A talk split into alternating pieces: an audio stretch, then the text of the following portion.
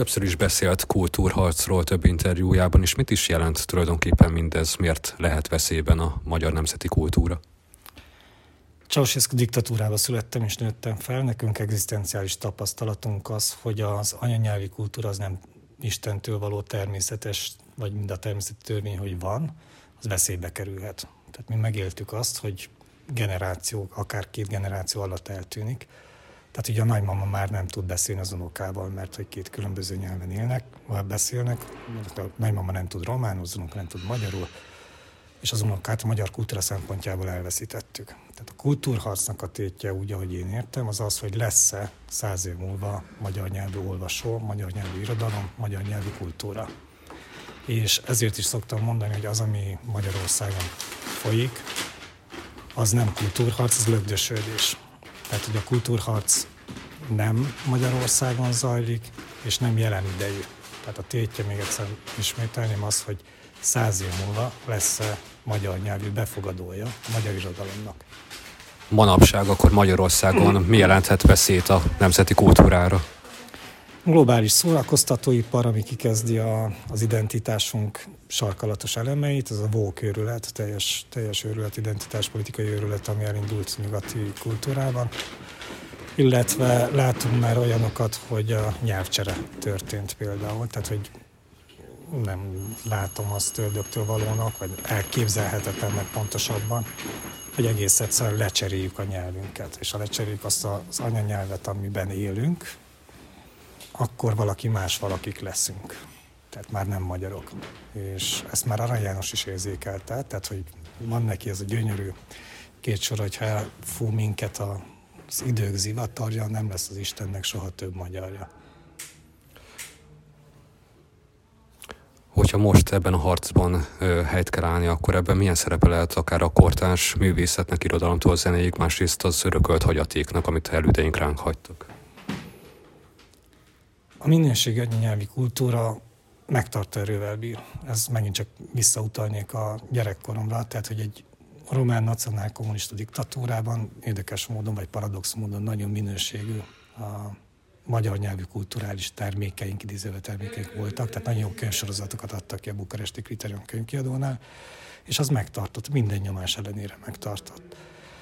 Ez az egyik, a másik pedig, hogy a, az elmúlt 1100 évben felhalmozott tapasztalatnak mégiscsak van valami fajta összefoglalása, vagy foglalata a tágabb értelembe vett kultúrában, és ez az 1100 év minden, tehát ebben az 1100 évben mindent megéltünk. Volt már kis jégkorszak, majdnem kipusztultunk, volt itt rajtunk muszlim világ, volt minden nem kellene elfeledkezni ezekről a tapasztalatokról. A kortás kultúra az viszont egy érdekesebb kérdés, hiszen 90 után elkezdtünk eléggé trendkövetőek lenni, tehát igazodni a nyugati fősodorhoz. Ma például az a jó magyar író, akire a frankfurti könyvására ráütik ezt a pecsétet, tehát nem mi ítéljük meg a saját teljesítményünket, hanem külső teljesítmény ítéletre várunk és az gyengít bennünket, viszont hogyha vissza tudunk állni a saját életünkbe, és kortás maradjunk csak szűkebb értelembe vett irodalomnál, az a kortás magyar irodalom rólunk szól, a mi történeteinket mesélje, azokat a történeteket, amelyeket rajtunk kívül senki más nem fog elmesélni, hiszen nem az ő története, akkor az megint csak megtart erővel fog bírni, és valamit talán át tudunk adni az utánunk következőknek is. Milyen szerepe lehet mindenben a Petőfi Irodalmi Múzeumnak? Azt szoktam mondani, hogy a magyar kultúra még mindig irodalomcentrikus kultúra. Az egyik ismerősöm megfogalmazásában többen tanítanak magyar irodalmat, mint ahányan olvasnak filozófiát egyáltalán. A mi filozófusaink azok a költők. Tehát a József Attila verseiben, vagy, vagy Babics verseiben, vagy Petőfi verseiben vannak azok a világ megfejtések, ami, amelyek eligazítanak bennünket. Ezért mi nem csak egy akármilyen múzeum vagyunk, hanem az egyik legfontosabb művészeti ágnak a teljes körű és Kárpát-medencei hatókörű gyűjtőhelye. Arra odafigyelünk, hogy a ne halott fehér emberek hagyatékaként gondoljunk a kortás vagy a magyar irodalomra, hanem kortásként éljük meg ezt az egész élő. Egyébként nem egy olyan nagy időtáv, tehát amióta beszélünk magyar irodalomról, vagy magyar nyelvű irodalomról, vagy szélesebb körű magyar nyelvű irodalomról, az 200 év. Tehát nem olyan nagy, nagy időtáv, gyakorlatilag kazincék óta számolhatunk anyanyelvi kultúrával, és ez hihetetlen gazdag. Tehát a mi felelősségünk, hogy ezt a gazdagságot kortásként megélhetővé tegyük, nem poros múzeumi tárgyakként, relikviákként gondoljunk a magyar irodalom nagyjaira, másfelől pedig, hogy elősegítsük a friss művek megszületését is. Az oktatásnak milyen szerepe lehet mindebben, hogy magyarok maradjanak a magyar gyerekek? Én szerintem kulcs szerepe van. Ez egy nagyon érzékeny téma, és ritkán szoktam ebben egyeneseket mondani, mert nem akarok okosabb lenni másoknál, akiknek a bőrére megy a játék. De én úgy, úgy gondolom, hogy nem véletlenül használjuk az oktatás helyett a nevelés szót. Gyakorló szülőként tudom, hogy gyakorlatilag a szülők a gyereket beadják az iskolába, és elvárják az oktatóktól, pedagógusoktól, hogy helyettük neveljenek. Tehát hogy ez egy két szereplős játék.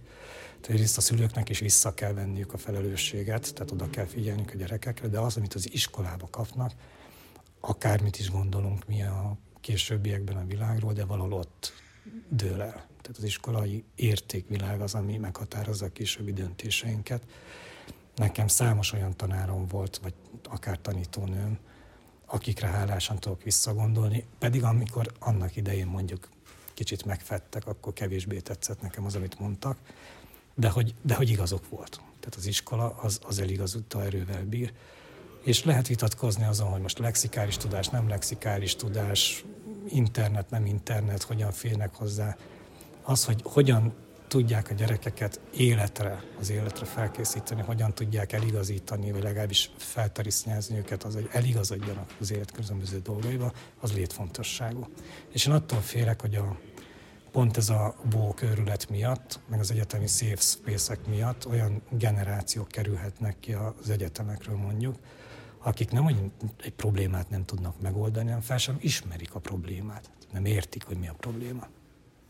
Legújabb könyvében vagy könyvének ajánlójában azt olvastam, hogy hogyan kell tekinteni magyarként a világra, hogy arról szól, hogyan kell tekinteni magyarként a világra, hogyan kell magyar szemmel nézni a világot. Ezt miniszterelnök urat idézem, Orbán Viktor miniszterelnök urat, hogy aki magyarul tekint a világra, az Szent István szemével lát és az nagyon fontos mondat a miniszterelnök úrnak, a Trianon centenáriumán száz éves évfordulóján mondta el helyen. Ez azt jelenti, hogy van egy száz, valamivel több mint száz éves országhatár, ami egy ezer száz éves múltba ékelődik bele, és ez az országhatár mentális határa merevedett. Tehát hajlamosak vagyunk magyarországi művészetekről beszélni például, és határon túli művészetekről milyen határon van túl egy székelyudvarhelyi költő, vagy egy beregszászi színész. Tehát, hogy érdemes ezt, ezt elgondolni, és érdemes végigjárni úgy a Kárpát-medencét olyan szemmel megnézni, hogy ki építette meg. Mi közünk van nekünk ahhoz, amit Pozsonyban látunk, mi közünk van nekünk ahhoz, amit Szabadkán látunk, mi közünk van ahhoz, amit Brassóban látunk mondjuk. Tehát, és hogyha úgy érezzük, hogy közünk van, akkor úgy is kell viszonyulni hozzá, hogy ez a miénk, még akkor is, hogyha most nem mi tulajdonoljuk, vagy nem mi vagyunk a, a vagyoni jogok gyakorlója, akkor is a mi örökségünk. És ez az örökség, ez egy nagyon gazdag örökség. Tehát a Szent István szemével látni, magyarul nézni a világra, az ezt jelenti. A nemzetpolitikának van egy ilyen tételmondata, hogy Magyarország az az ország, amely önmagával határos. Így kell tudni élni haza, ország, illetve szülőföld, mit jelentenek ezek a fogalmak az ön számára? Ezt valahogy úgy fogalmaztam meg, hogy szerencsés az az ember, akinek a, a szülőföldje és országa egy hazában található. Szerencsétlen az, akinek se szülőföldje, se hazája, csak országa van. Az ország az egy semleges, értéksemleges fogalom. A hazában benne van már az a többlettartalom, ami, ami, ami minket megemel, minket legalábbis magyarokat. És én ugye úgy éltem az életem jelentős részét, és most is úgy élek, hogy a szülőföldem az egy olyan országban található, ami nem a hazám, és a hazám az meg nem tartalmazza a szülőföldemet. És ezt elég nehéz volt feldolgozni. Hogyan sikerült? Megszerettem a hazámat. Én egyszerű, tehát hogy, hogy Szent István szemével nézni. Tehát amikor én, én magyar hazáról beszélek, akkor nem Magyarországról beszélek, hanem Kárpát hazáról beszélek. És a, az elmúlt években, évtizedekben keresztül Kasul bejártam tényleg, tehát Kárpátaljától felvidéken át, egész őrvidékig, meg délvidékig az egész Kárpát-medencét mindenhol találtam olyan, találkoztam olyan magyarokkal, akik hasonlóképpen gondolkodtak, és rájöttem, hogy a, a trianoni országvesztés utáni szétfejlődés dacára azért kulturális kódrendszerünk az ugyanaz. Az, ami minket önazonossá tesz, nemzeti identitásban meg tud erősíteni, az ugyanaz. Tehát, hogy meg lehet találni a közös szót vajdaságiakkal is, ukránokkal is, az, az ukrajnai, tehát kárpátaljai magyarokkal is. Ez gyakorlatilag csak akarat kérdése és nyitottság kérdése. Tökéletes végszó. Köszönöm szépen az interjút.